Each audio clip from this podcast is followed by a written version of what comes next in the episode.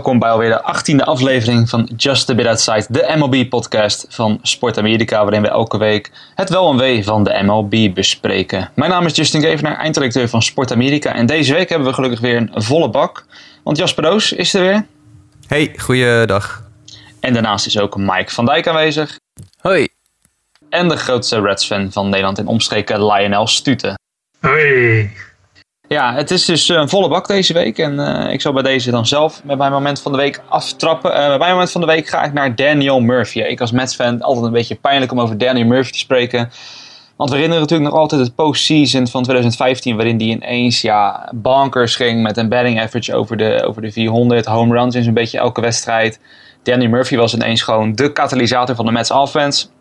Maar goed, zijn contract liep af... Hij vertrok naar de Washington Nationals binnen de eigen divisie. En uh, ja, van de week uh, sloeg hij ze weer echt helemaal kapot. Uh, het zegt wel veel dat hij momenteel heeft hij tegen de Mets heeft hij een batting average van 4.05. On base percentage van 4.51, 8 home runs, 34 RBI's, 22 runs scored. En met dat 4.05 batting average staat hij gelijk met Stan Musial. Die minimaal 100 plate appearances hebben tegen de Mets. Dus ja, dat, dat zegt wel genoeg over de productie van Danny Murphy. En ja, ik werd er weer eens pijnlijk opgewezen dat de Nationals voorlopig de NL East wel uh, in handen hebben. Dus uh, ja, dat was eigenlijk, het was mooi. Enerzijds als je niet voor de Mets bent, als je voor de Mets bent, was dat een beetje pijnlijk. Geef ik hem door aan jou, Mike. Wat was jouw moment van de week? Mijn moment van de week was zaterdagmiddag in New York. De Milwaukee Brewers speelden tegen de New York Yankees. En in de negende inning stonden ze met 3-2 voor. Clint Frazier kwam aan slag, de outfielder die er uh, vorige week is opgeroepen door de Yankees. En die slaat gewoon een three-run home run en een walk-off voor de Yankees. Het was echt uh, super mooi om te zien. Het hele stadion ging echt volledig uit zijn dak. Maar ja, de Yankees hebben wel op dit moment, uh, iedere keer als ze een speler oproepen, best wel wat succes met ze. Dus Clint Frazier onthoudt de naam. Ja, en de Yankees konden het gezien in recente vele verliespartijen zeker goed gebruiken. Lionel, jouw moment. Uh, ja, mijn is van uh, gisteren, zaterdagavond. D. Gordon in de wedstrijd van Miami tegen de, tegen de Giants. De vaste luisteraars weten het inmiddels wel. Ik kijk graag naar momenten waarin ik verbaasd word. Hè, waarin ik iets zie waarvan ik denk van wauw, dat is iets wat ik niet kan. Dit is hoe ik graag naar deze sport kijk. En D. Gordon, er komt een, een, beetje een slecht geraakte bal van Crawford. Komt er van Brandon Crawford. En hij pakt hem nou, misschien uh, een halve centimeter van de grond af met zijn, met, met zijn blote hand en gooit hem in één keer naar het eerste honk. En Gordon, sorry, Crawford ging uit. Het was op zich een bal die iedereen had uitgemaakt, maar de manier waarop hij het deed was echt schitterend. En ja, dat was wel mijn moment van deze week toch. Ja, precies. Voor alle mensen die het willen zien, zouden het zeker even op moeten zoeken. Dat was een prachtige play. tot slot, Jasper, jouw moment van de week? Ik heb er weer twee, want ik uh, speel graag een beetje vals. Ik kan weer niet kiezen. Nee, ik kan weer niet kiezen. Het begin van de week uh, Orlando Arcia van de Milwaukee Brewers... die een fantastische base running play maakt. Het is uh, heel erg de moeite waard om dat op te zoeken. Werd ook ingestuurd door een van onze luisteraars, Jan-Willem Boot. Die stuurde ook al een e-mail met... hey, hebben jullie dit gezien? Dat is misschien een goed moment van de week. Nou, we hadden hem inderdaad op het lijstje staan, Jan-Willem. Dankjewel. Uh, maar is fantastisch. Die, ten eerste de, de Orioles die er echt een puinhoop van maken. Maar Orlando Arcia zelf, die schitterend uh, duikend en, en, en rennend de boel weet te ontwijken. En uiteindelijk weet te scoren, ondanks dat hij in een rundown vast zat. Dat vond ik een erg leuk moment. En iets later in de week Albert Pujols, de, de veteraan, de, de pater familias van de MLB die uh, Yasiel Puig eventjes een lesje leerde. Want uh, die natuurlijk bekend staat om zijn ongelofelijke uh, showboating en, en nonchalance in het veld. Die ook weer heel nonchalant een vangballetje maakte in het midveld. Maar even vergeten was dat Albert Pujols op één stond. En Albert Pujols die tagde up en die ging naar twee. Omdat, ja dat kon, want Puig die stond een beetje te lantefant in het midveld. Uh, die schrok zich rot. Puig en gooide toen nog snel de bal naar twee, maar die was natuurlijk veel te laat. En toen was het mooi om te zien dat uh, nog eventjes met wat gebaren, uh, zowel na de play als na de inning aan Puig duidelijk maakte dat dit niet de bedoeling is, dat nonchalante gebeuren. Dat je wel een beetje moet blijven doorspelen. Dus dat vond ik wel een, ja, een vrij, vrij moment van de, de, vader van het MLB-pakket, die eventjes Yasiel Puig op zijn nummer zette. Ja. Nou, toch mooi dat ondanks hè, dat we nu in zo'n tijd zitten waarin we vaak in de MLB-seizoen wat minder te bespreken is, dat we toch allemaal weer ja, mooie dingen voorbij hebben zien komen. En dat gezegd hebben, dan gaan we nu snel naar de nieuws en notes.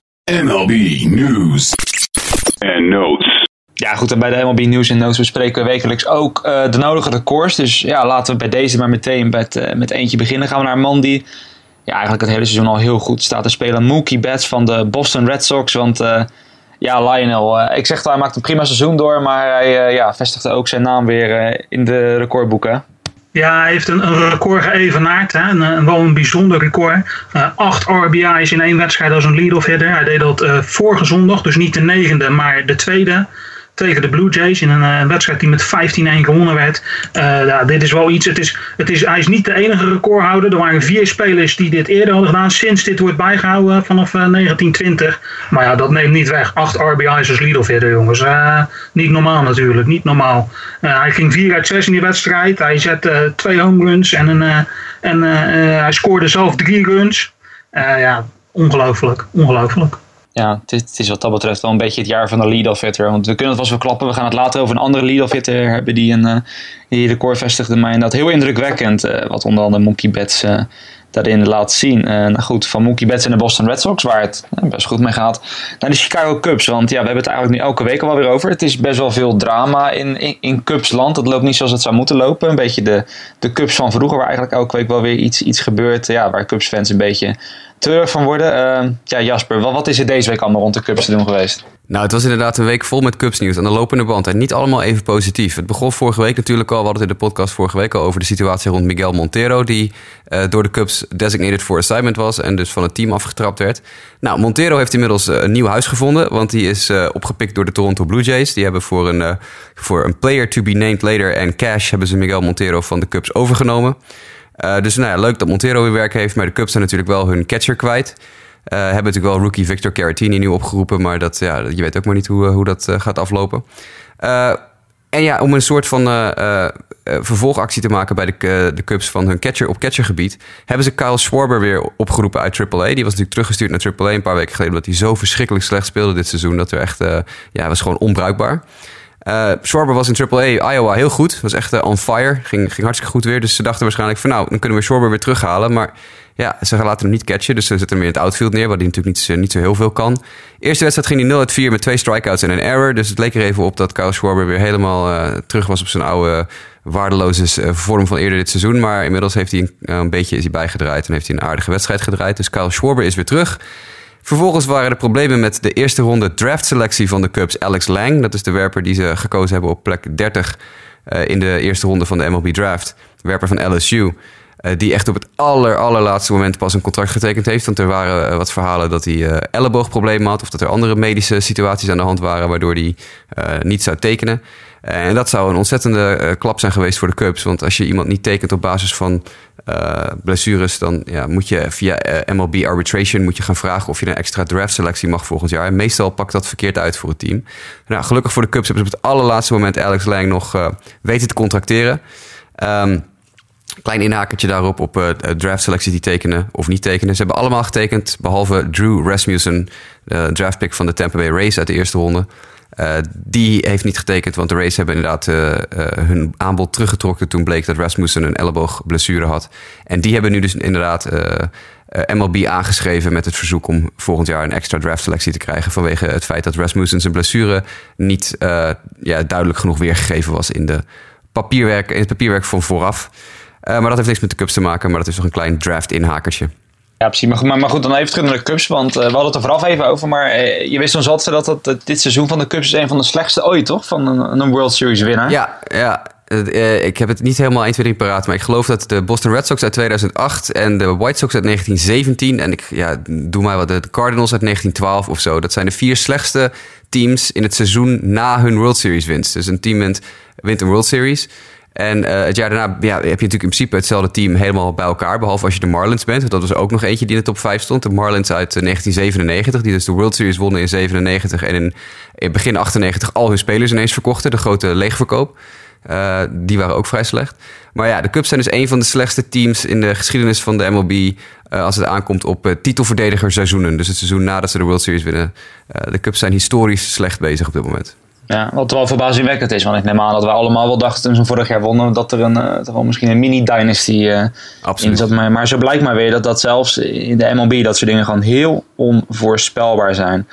Um, nou goed, we hadden het over de Cubs. Hè, dat waarschijnlijk hè, iedereen dacht vorig jaar... de toekomst ziet er goed uit. Een team waarbij de toekomst er hopelijk toch best wel goed uitziet... zijn de Cincinnati Reds, uh, Lionel. En ja, die toekomst zou er dan beter uit gaan moeten zien natuurlijk...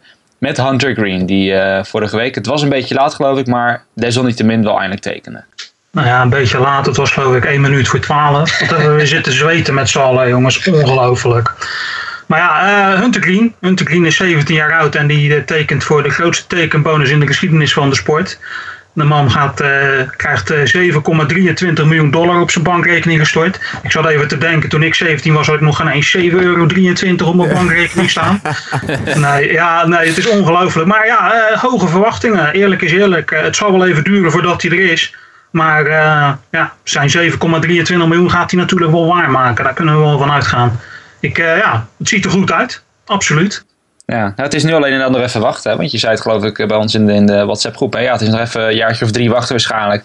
Totdat je echt gaat zien uh, wat, wat, je eraan hebt. Maar, uh... Minimaal wel. Hij is natuurlijk wat ik zeg. Hij is 17 jaar oud. Ja, precies. Uh, zelfs als het snel gaat, zou je nog wel een paar jaar moeten wachten voordat hij echt big league ready is natuurlijk. Ja, maar van aan zelfvertrouwen geen gebrek. Want ik zag geloof ik van ook wel een flart voorbij komen van uh, het een beetje een vergelijking werd getrokken met LeBron James in de NBA. Dat hij een beetje dezelfde soort hype uh, had vanuit high school als, uh, als Green nu heeft. En toen, toen zei hij geloof ik een beetje, een beetje lacherig van ja, maar weet je, ik, ik wil niet voor datgene gaan wat LeBron James in de NBA heeft gehaald. Ik wil voor nog meer gaan. Dus nou ja, laten stellen dat hij van met zijn zelfvertrouwen vooralsnog niet, niet verkeerd zit. Nou ja, laten we hopen dat hij voor Cincinnati mooie dingen gaat doen in de toekomst. Dan gaan we ja, van heel jong naar heel oud. Want Bartolo Colon, we hadden het een tijdje terug over, weg bij de Atlanta Braves. Ja, het was gewoon niet zoveel meer. Toen waren we een beetje aan het twijfelen, is er nog toekomst voor hem? Misschien de Mets. Um, ja, ik ben toch, toch een beetje betreurd dat de Mets er niet hebben gehaald, Mike. Maar wie hebben hem wel binnengehengeld? Bartolo heeft getekend bij de Minnesota Twins. Ja, ja, ja, ja spijtig. Uh, ik denk dat de Mets hem inderdaad ook goed konden gebruiken. Uh, maar ik denk dat uh, Bartolo denkt van, nou ja, als ik nog ergens bij een team kan, kan bijdragen in een echte playoff push, dat hij de kansen van de Twins iets beter inschat dan die van de Mets. Maar hij gaat daar als starting pitcher aan de slag. Hij is op dit moment nog in de minor leagues is hij aan het terugwerken. Ehm, het is even afwachten wanneer die opgeroepen wordt en wanneer die wat starts gaat maken voor de Twins. Met 44 jaar jong verwacht ik toch wel dat hij iets kan bijdragen. Maar ik verwacht ook niet dat hij Urban Santana niveau heeft als het ware. Dus de Twins zoeken gewoon naar reliable starter. En dat heb je in Bartolo in principe wel. Ik vind het een hele, hele slimme move van Minnesota als ik heel eerlijk ben. Het is een, minor league contract, dus het, kost helemaal niks. Uh, het voorkomen risicoloos. Als het niks is in de minor league, hij, hij gooit inderdaad, zoals je zegt, maar nu even een paar wedstrijden in AAA. Uh, dan moet hij laten zien dat hij nog een beetje kan pitchen. Kan hij het niet, dan laat je hem weer gaan. Dat kost je helemaal niks. En kan hij het nog wel, dan haal je hem voor het absolute minimumloon naar de majors. Uh, dit is een, ja. een hele, uh, hele slimme move van de Twins. Ook, ook gegeven de positie waar de Twins zich in bevinden. Uh, die zitten niet echt in dat ze zeggen van... nou oké, okay, we gaan all in en we gooien ons hele farmsysteem beschikbaar... en, en we willen wat grote armen binnenhalen. Maar dit is gewoon, oké, okay, wat, oh, dit is een goede kans die zich voordoet. Oké, okay, die, die pakken we. En ja, ik vind het ook een, een smart move. Nou ja, zeker als je, als je bekijkt dat de Twins, dan zeg ik het even uit mijn hoofd... maar ja, Santana en Barriers zijn een beetje de twee grote jongens momenteel in hun rotation achter. Af en toe wat, wat wisselvallig. Met bijvoorbeeld een Kyle Gibson. Een Phil Hughes die nu geloof ik al een tijdje vanuit de boep. En, uh, boep en gooit. Ja, en wie weet, als daar ooit uh, nog wat meer tegenvalt. Dan kan Bartolo zomaar doorschuiven en allicht uh, produceren. Moet natuurlijk wel alleen iets beter doen dan bij de Braves. Want het is natuurlijk niet zonder reden dat hij daar werd weggestuurd. Maar ja, we gaan het zien wat er nog in de tank zit bij Big Sexy. Um, dan blijven we even bij de werpers. Want iemand anders die we voorlopig niet gaan zien is David Polino van de Astros. Hij is maar liefst 80 wedstrijden geschorst. Want jawel, hij is betrapt op een verboden middel, Mike. En ja, jij wilde hier graag wel Dianami bijstaan. Want jij wilde het graag uh, over iets meer hebben, zeg maar, omtrent dit geval. Ja, niet specifiek de, het geval David Polino. Het is, een, uh, het is wel zijn tweede schorsing uh, binnen de Astros-organisatie. Hij heeft ook al een keer eerder een schorsing gehad, maar dat was niet gerelateerd aan performance-enhancing drugs. maar hij heeft nu positief getest voor Boldenone, een anabole steroïde, en is dus inderdaad 80 wedstrijden geschorst. En ja, wat mij betreft is dit nu wel weer het zoveelste, de zoveelste speler die gepakt wordt met, met PED's ja, je, vraagt je af, is het dan een effectieve uh, maatregel, die, die straf van 80 wedstrijden? Uh, weerhoudt het echt spelers ervan om, uh, om te kijken naar middelen die hun kunnen helpen? ik, ik, ik, ik ben er niet van overtuigd. Ik denk dat er misschien toch strafverzwaring moet komen. maar ja, ik, ik, ik vind het gewoon, ik, iedere keer als je weer een bericht leest, dan ben je er, ja, ik, ik raak er een beetje gefrustreerd van. Want het, hij neemt wel een plek in van iemand anders die het op een eerlijke manier uh, de big leagues probeert te halen. Dus uh, nou, nou is het ook niet zo dat David Paulino een echt gevestigde naam is in de major leagues. Maar toch, eh, eh, andere mensen proberen het, eh, het spelletje op een eerlijke manier te spelen. En ja, ik vind het jammer dat dit iedere keer dit nieuws opduikt. En David Polino is een van de top prospects van de Astros. Eh, hij is geloof ik nummer twee of drie in hun farmsysteem, wat echt loaded is. Want ze hebben, ze zitten borden vol met goede prospects. Dit is echt volkomen nutteloos. Dit is, ik snap hier helemaal niets van. Deze jongen had meer dan genoeg talent om het zonder die anabole steroïden prima te kunnen gaan doen.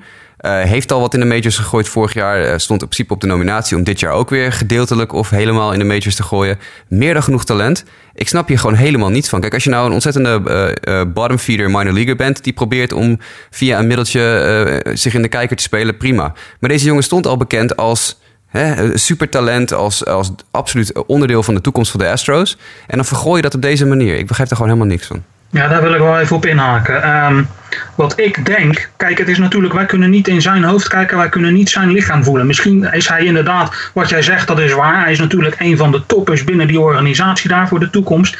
Maar misschien moet hij wel op zijn tenen lopen om die topper te zijn. En dacht hij via deze achterdeur om zichzelf wat meer, hè, dat zijn lichaam dat wat beter aankon. En het, het, het systeem zoals het nu is, staat er toe om dat in ieder geval tijdelijk te proberen. Misschien kan hij net voorbij een, een, een punt komen, waardoor hij zich net iets sterker voelt. En dan denk ik van, nou, dan pak ik die 80 wedstrijden schorsing op de koop toe. Je, maar ik ben wel voorbij die pijngrens gekomen. Ja, wat ik vooral ook zo gek vind is, eh, toen, ik zat van de week even op internet te lezen. Danny Duffy van de Kansas City Royals is dit seizoen al twaalf keer getest. Twaalf keer in één helft van het seizoen. Terwijl er ook spelers zijn die nog helemaal niet gecontroleerd zijn.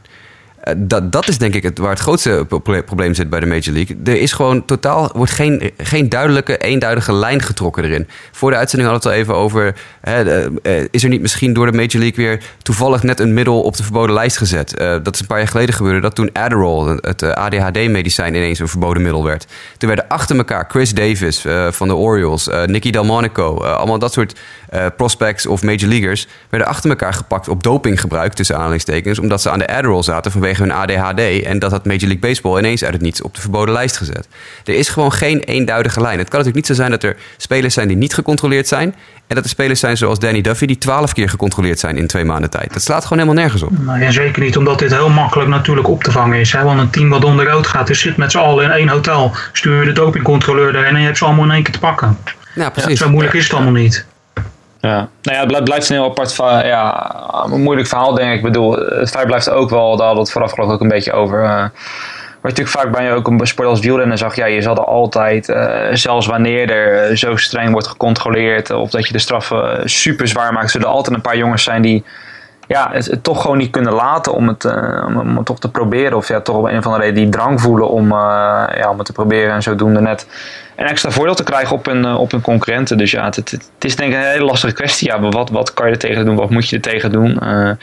Maar goed, ja, wat zeker staat is dat David Paulino in ieder geval, wat, wat Jasper terecht aanhaalde, een groot prospect binnen het Astros, zien we voorlopig niet meer terug. En als ik het goed uit mijn hoofd zeg, dan ook dit seizoen niet meer. Misschien nog een paar wedstrijdjes na, denk ik dan. Eh, ik weet niet hoe ver precies Nou, als de Astros slim zijn, dan zeggen ze dat ze hem gewoon op de, op de exemption lijst. Dan laten ze hem gewoon lekker het seizoen eh, op de bank zitten. Ja, Want precies. je wil natuurlijk niet nog zo'n zo'n dopingschandaal figuur nog even vlak voor de playoffs eh, twee Dat, wedstrijden ja. laten gooien in de majors. Want hij is ook meteen gedisqualificeerd voor de playoffs. Daarom, dus ze ja. mogen hem niet op de playoff ik roster wou net zeggen, dat weegt natuurlijk ook mee. Want dat geldt natuurlijk voor alle dopingschorsingen. hè. Het is, je komt terug, maar dan vervolgens bij de play-offs sta je er sowieso Ja, in. dan is het niet meer. Dus als jij laat in, laat in de eerste helft van het seizoen of vroeg in de tweede helft van het seizoen geschorst wordt, dan kan je gewoon net zo goed naar 2018 gaan kijken, inderdaad. Precies, Ja. precies. Als ze gaan slim zijn, zeggen ze gewoon... weet je wat, focus jij lekker eh, op de spring training 2018... en dan zien we je dan wel weer terug. De Astros hebben 88 wedstrijden gespeeld op dit moment. Dus eh, dat wordt sowieso volgend jaar. Juist. Precies. nou, Nou, goed, duidelijk inderdaad. Nou, dan zien we dat Dave Polina volgend jaar waarschijnlijk pas weer terug. Eh, iets heel anders. Eh, we hadden het net al een beetje over records. eh, en dan komen we nu uit bij records van wat, nou ja, wat, wat oudere heren binnen het honkbal. hè. Jasper zei een beetje liefkozend. Een vader van het honkbal was Albert Pujols. Ik denk dat mannen als Adrian Beltre en Ichiro Suzuki daar ook wel een beetje toe behoren. En er stond hier leuk bij in ons draaiboek dat Lionel Vrover, Adrian Beltre, die wilde wat moois zeggen over de oude baas. Dus Lionel, bij deze, je krijgt een microfoon. Ga maar los over Adrian Beltre. nou ja, het is mooi dat Ichiro ook nog even een recordje neerzet. Hè? Want dan kan je het mooi in een, in een perspectief zetten. Ichiro heeft nu de meeste hits verzameld van een niet-Amerikaanse geboren speler. Dus iemand die buiten de landsgrenzen van Amerika naar binnen de MLB in is gekomen. Dat was in het verleden van... eh, even kijken hoor. We hebben het net opgeschreven. In het verleden was dit van... Help me even jongens. Rod Carew uit Panama, sorry, dankjewel Jasper. En ehm, het is nu dus in handen van Ichiro. En eh, daar wordt redelijk wat aandacht aan besteed. ehm. maar als we dan kijken, we hadden het pas ook al over Pujols. Die zijn eh 600ste homerun sloeg. En we hebben het nu met Beltra. Als we kijken naar wat Beltra nu de laatste weken één voor één aan het presteren is. Hè? Zijn, eh, zijn eh, 1600ste RBI komt in zicht. Zijn 3000ste hit komt in zicht. Hij heeft gisteren, afgelopen zondag, eh, zaterdag, nummer eh, 452 eh homerun heeft hij geslagen. Hij hoort gewoon bij de beste 40 spelers aller tijden op, op, op slaggebied in de MLB. En ik vind dat daar gewoon vrij weinig aandacht voor is. Ik zei dat ook al toen Pujols zijn 600ste homerun haalde. Ehm, wat is eigenlijk nog bijzonder? Zijn dit soort mijlpalen niet bijzonder meer? Eh, Beltre, ik bedoel, eh, 1600 RBI's, 3000 hits, weet je, daar mag toch wel een beetje meer aandacht voor zijn. Dus ja, als anderen het niet doen, dan moet ik het maar doen. Ik vind dit gewoon heel bijzonder. Dat meen ik echt. Ik vind het heel bijzonder dat een speler 1600 RBI's kan binnenslaan.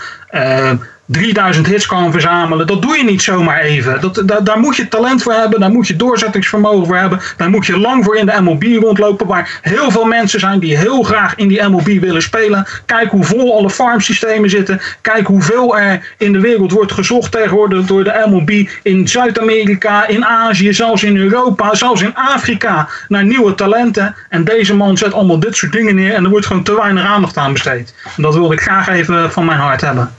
Ja, en eh, je zegt het helemaal terecht. En ik ben ook schuldig aan het vergeten van Adrian Beltre. Want vorige week noemde Justin en ik tijdens de uitzending eventjes eh, het aantal spelers dat nog dat al in 2000 in de majors speelde. Toen noemden we Carlos Beltran, Jason Grilly, eh, Bartolo Colon, onder andere en Bronson Arroyo. Dat waren de vier volgens mij. En toen vergat ik gewoon straal Adrian Beltre, die van allemaal nog het langst zo ongeveer rondloopt. Want die was in 1997 geloof ik al prof. Al in de Major League. Dus ja, eh, inderdaad, ik ben ook schuldig. Ik heb ook gewoon vorige week Adrian Beltre straal vergeten. Ja, maar het is ook denk ik wel een beetje... eh, Misschien is het ook een beetje een dingetje. Want ik kijk dan altijd wel een beetje de highlights terug en zo. En dan kijk je naar Rangers en dan zie je... Adrian Beltre die weer een bal eruit slaat. Of een RBI binnenslaat. En dat het dan soort van dat hij het al zo lang doet of zo. Dat je geen verval ziet. Tenminste vergeet ik ook soms bijna hoe... Hè, met alle respect hoe oud hij eigenlijk al is. En hoe lang die al meegaat. Want eigenlijk op zo'n constant niveau blijft spelen. Nou ja, de eerste eh, maand van het seizoen was hij wel geblesseerd. Maar verder, hij is gewoon zo constant. En op zo'n leeftijd dat je dan inderdaad soms bijna vergeet van... Ja, dit is eigenlijk wel gewoon heel knap wat, wat, wat deze meneer doet. En ik weet even uit zijn hoofd niet hoe oud hij is. Ik, ik gok 839, eh zoiets. als ik het uit mijn hoofd 38, goed heb. 38. 38 is hij nu. Ja.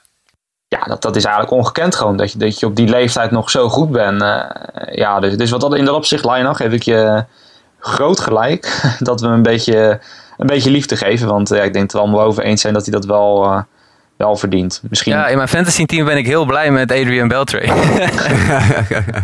Ja, nee, ik vind het ook altijd mooi om te zien dat hij heeft nog zoveel lol in het spelletje. Hij, heeft, hij loopt constant te dollen met Elvis Andrews samen bij de Rangers. Dat is al jaren zo. Hè. We kennen allemaal de filmpjes dat eh, je mag niet aan het hoofd van Adrian Beltre komen. Dan wordt hij helemaal spastisch. Nou, dat is, om de havenklap is Elvis Andrews weer bezig om hem eh, op zijn hoofd te tikken of zo. Eh, een week of wat geleden speelden de White Sox tegen de Rangers. Toen zag ik toevallig die wedstrijd. En Melky Cabrera die sloeg een, een home run voor de White Sox. En die kwam op het derde honk eh eh, Beltre tegen. Die liep ook meteen weer te dollen eh, met z'n tweeën. Dus iedereen, iedereen, tegenstander of teamgenoot, willen eventjes dollen met Adrian Beltre. En wat dat betreft, ja, dat, ik vind dat gewoon heel leuk om te zien. Hij heeft zoveel plezier in het spelletje nog en gaat nog zo goed mee. Eh, het is gewoon echt een topper. Ja, en ook Ja. defensief. Hè. Ik bedoel, hij maakt nog steeds hele atletische catches en dergelijke, ook op de derde honk. En ik moet zeggen, gisteren speelden ze in, het, in dat poederblauwe oude tenue. Dat staat hem niet heel goed op zijn leeftijd meer. Maar wat hij nog laat zien eh, voor de Rangers is gewoon, ja, ik vind het heel indrukwekkend. En eh, terecht dat we hier even bij stilstaan. Die home run, nummer 452. Probeer gewoon even voor te stellen hoe het zou zijn als je 452 home runs kon slaan in je leven.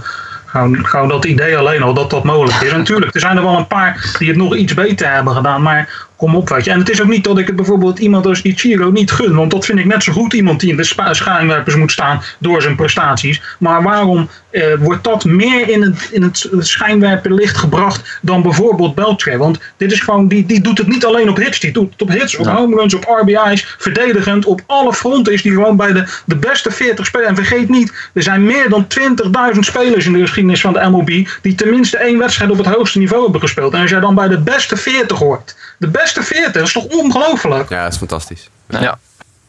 Nou, kijk, als Adrian Beltre dit uithoort, dan eh, denk ik dat hij echt heel dankbaar zou zijn eh, voor dit eh, mooie betoog in ieder geval. Iets heel anders dan.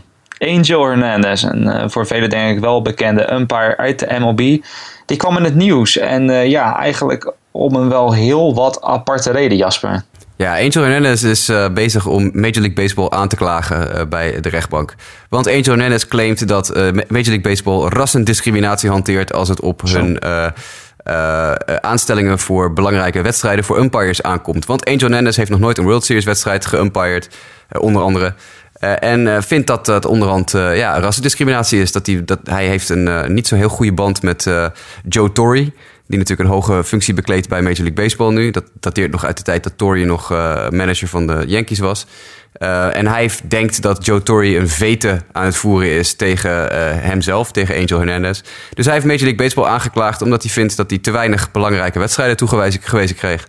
En als je dan al die artikelen leest die er de laatste week over geschreven zijn op Deadspin en op ESPN en op Sports Illustrated en zo. En je kijkt even naar de comments. De comments zijn gewoon een aaneenschakeling van fans die zeggen: ja, misschien moet hij eerst eens leren umpire voordat hij zijn baan opentrekt. En dat is eigenlijk ook wel waar, want Angel Hernandez is consequent elk seizoen een van de slechtste umpires in de Major League. Is echt dramatisch. Die vindt het ontzettend belangrijk dat hij zelf in beeld komt. Uh, net als we hebben al vaker deze mannen afgezeken: uh, Joe West en C.B. Buckner. Dat zijn eigenlijk met z'n drieën zijn die drie uh, de slechtste umpires in de Major League. Of in ieder geval de grootste showboats in de Major League. Die het ontzettend leuk vinden om in het middelpunt van de belangstelling te staan. En heel kort lontje hebben als het op ejections aankomt. Uh, Hernandez is gewoon een, uh, ja, een beetje een, een, figuur. Die nu dus aan het proberen is om via deze weg, via de rechtbank, belangrijke wedstrijden af te dwingen. Het is hem wel meteen gelukt, want hij is meteen op de All-Star Game gezet. Maar ja, dat is, heeft hier niks mee te maken. Want ik heb even uitgezocht dat de umpires van de All-Star Game... die worden altijd een maand van tevoren al vastgesteld. De umpires worden een maand van tevoren al door MLB op de hoogte gebracht... van het feit dat ze de All-Star Game mogen doen. Dus notabene nadat aan Angel Hernandez verteld was... jij bent een All-Star Game umpire... heeft hij besloten om Major League Baseball aan te klagen. Dus dat toont wel weer aan wat voor een ontzettend figuur Angel Hernandez is. Nou, wat ik hier wel een beetje erg, wat ik in ieder geval heel erg jammer zelf vind, is kijk, er is natuurlijk op zich is er nog steeds wel sprake van rassendiscriminatie. We, we hebben eerder dit jaar het geval met Adam Jones gehad, die zakjes pinda's naar zijn hoofd kreeg vanuit het publiek en dergelijke.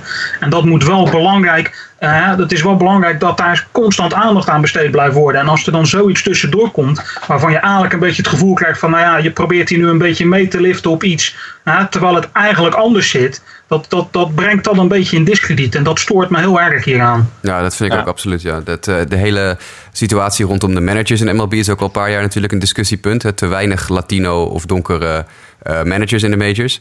Um, en dat is nog steeds het geval. Uh, dus ja, dat, dat zijn de belangrijkere dingen, denk ik. Ik denk, dit is weer zo'n typisch geval van Angel Hernandez die gewoon zijn werk moet doen. En, en niet moet lopen zeuren. Niet, niet in het middelpunt van de belangstelling willen staan. En dat wil hij dus nu weer. Dus ja, ik heb ook inderdaad het gevoel dat het best wel vooral de, een, een, kwestie is van het ego Angel Hernandez. En dat hij het gevoel heeft dat hij niet met Joe Torre door één deur kan. Uh, dat dit is in het verleden keer gebeurd, geloof ik. Hè. Hij noemde het zelf het incident ook een keertje aan. En hij heeft het gevoel dat dat nog steeds tegen hem gebruikt wordt. Nou, ja, dat is enorm vervelend als dat het geval is. Ik betwijfel of Joe Torre überhaupt betrokken is in deze beslissingen en dergelijke.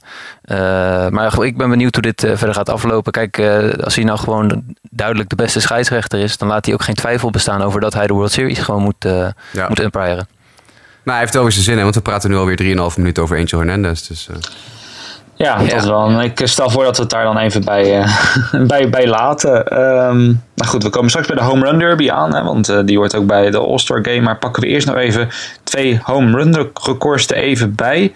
Want uh, ja, zowel George Springer als Aaron Judge waren goed voor de record. We beginnen met George Springer, Lionel. Daar hadden we het eerder dit jaar wel eens over, dat hij als lead-off hitter zeer gevaarlijk was. En hij heeft nu ook een record in dat opzicht gebroken. Hè?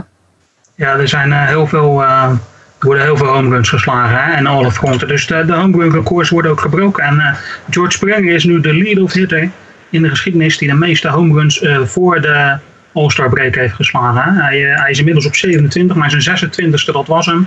ja, het is, het, is, de, de, het is sowieso dat in de maand juni de lead-off hitters meer homeruns sloegen dan ooit eerder in de geschiedenis van de MLB gebeurde. En George Springer springt er daarin bovenuit. Hè? En hij, hij passeert, uh, voor ik het vergeet, hij passeert uh, Brady Anderson, die het in 1996 deed. Nou ja, dat was natuurlijk het hoogtepunt van het, het dopingtijdperk. Dus ja, dat, dat zegt ook wel iets over uh, hoe het momenteel is. Hè? er wordt echt, echt heel veel aan, aan homeruns wordt er, verzameld door de mannen bij elkaar. Ja, ja, precies. Want ik noemde Aaron Judge namelijk ook al. En die geef ik dan even door aan Mike. Want ja, die verbrak ook een, eh, een home run record. Dat klopt. Aaron Judge heeft zijn dertigste home run inmiddels geslagen van een seizoen. En daarmee is hij het uh, Joe DiMaggio in zijn rookie seizoen voorbij. Die had er 29. Ja, ongelooflijk. Uh, als je ook kijkt, de meeste home runs bij een rookie voor de All-Star break. Uh, daar staat hij nu net achter Mark Maguire. Dus Mark Maguire sloeg in 1987 33 home runs. Dus ja, ik ben benieuwd of die er vandaag overheen gaat. Dat zou wat zijn. Ja, nou, het is inderdaad wel, heel erg bizar. Dat, uh, wat, wat line zijn, daar zullen we straks nog even terug op terugkomen. Inderdaad, dat ja, de home run records, uh, ook qua persoonlijke records en zo, die, die worden alle kanten verbroken. En ja, we hebben het al vaak over gehad, er zijn misschien wel redenen voor. Maar goed, gaan we straks nog even op terugkomen, want de home run derby. George Springer is daar geen onderdeel van, Aaron Judge wel. ja, ik zal even de lijst met kandidaten verder opnoemen voor mensen die het gemist hebben. Andere kandidaten zijn dus naast Aaron Judge van de New York Yankees zijn teamgenoot Gary Sanchez hebben we Cody Bellinger van de LA Dodgers, Mike Moustakas van de Kansas City Royals, Giancarlo Stanton en Justin Bour van de Miami Marlins, Miguel Sano van de Minnesota Twins en Charlie Blackman, ook een lead-off hitter, van de Colorado Rockies. En dan leek het ons leuk om allemaal even een keuze te maken wie wij denken dat er gaat winnen. Jasper, um, begin ik bij jou. Ja, ik ga, ik ga heel verrassend doen, denk ik. Ik, uh, ik ga voor Justin Boer. Ik zet mijn geld op Justin Boer van de Miami Marlins. Het is uh, een speler waar niet veel mensen echt uh, meteen bij zullen denken als een premium power hitter. Maar Justin Boer die maakt een uh, verrassend goed seizoen door. En was vorig seizoen ook al een beetje aan het doorbreken. En ik denk dat Justin Boer, net als uh, Todd Frazier, die een paar jaar geleden in Cincinnati, toen de All-Star wedstrijd in Cincinnati bij de Reds was en Frazier voor de Reds speelde. Toen won Frazier de home run derby omdat hij een thuiswedstrijd en dat, dat, maakt toch meer los bij je. Uh, ik denk dat Justin Boer daardoor ja, zo dusdanig gemotiveerd gaat worden. Uh, dat hij de home derby in ieder geval heel goed gaat doen of misschien wel gaat winnen. Ook omdat ik denk dat Judge en Bellinger en Stanton en Sano... Uh, die gaan niet voor de meeste home runs, maar die gaan volgens mij voor de verste home run. Want iedereen heeft het natuurlijk over hoe ontzettend sterk Judge en Stanton en Sano zijn. En Bellinger die slaat ook de ene bom naar de andere. Uh, dus ik denk dat die vooral heel erg hard gaan staan swingen. En daar natuurlijk wel hele verre home runs gaan slaan. Maar misschien op een gegeven moment de kracht een beetje uit zich zien vloeien. En ik denk dat Boer gewoon een heleboel cheapies gaat slaan in zijn eigen stadion. En daarmee verrassend ver gaat komen. Ja, nou, ik vind het wel grappig, want ik denk, je zegt het dan, hè, de, de, de, je kiest een speler die in Miami, die dus eigenlijk een thuiswedstrijd speelt. Ik denk alleen dat heel veel mensen een andere jongen zouden kiezen die dan, uh, die dan thuis speelt in Giancarlo Stanton. Maar ja, inderdaad, wat je zegt, het heeft wel eens vaker verrassende winnaars opgeleverd. En uh, ja, Lionel, voor wie ga jij uh, bij deze home run derby? Ja, ik ga ook niet voor misschien de meest voor de hand liggende naam. Ik, ik ga voor Charlie Blackman. Ik vind Charlie Blackman dit jaar echt lekker bezig. Ja, hij, eh, hij staat ook als leader verder. Hij staat al, dat viel mij op, het hele jaar een beetje boven in de lijstjes van uh, uh, RBI's. Ja? En dat, dat zegt natuurlijk ook wel iets over wat, wat jij aan het doen bent. Als jij natuurlijk op die manier speelt. En ik denk dat inderdaad de grote mannen waar iedereen op rekent, inderdaad vooral voor, voor power in plaats van voor kwantiteit gaan.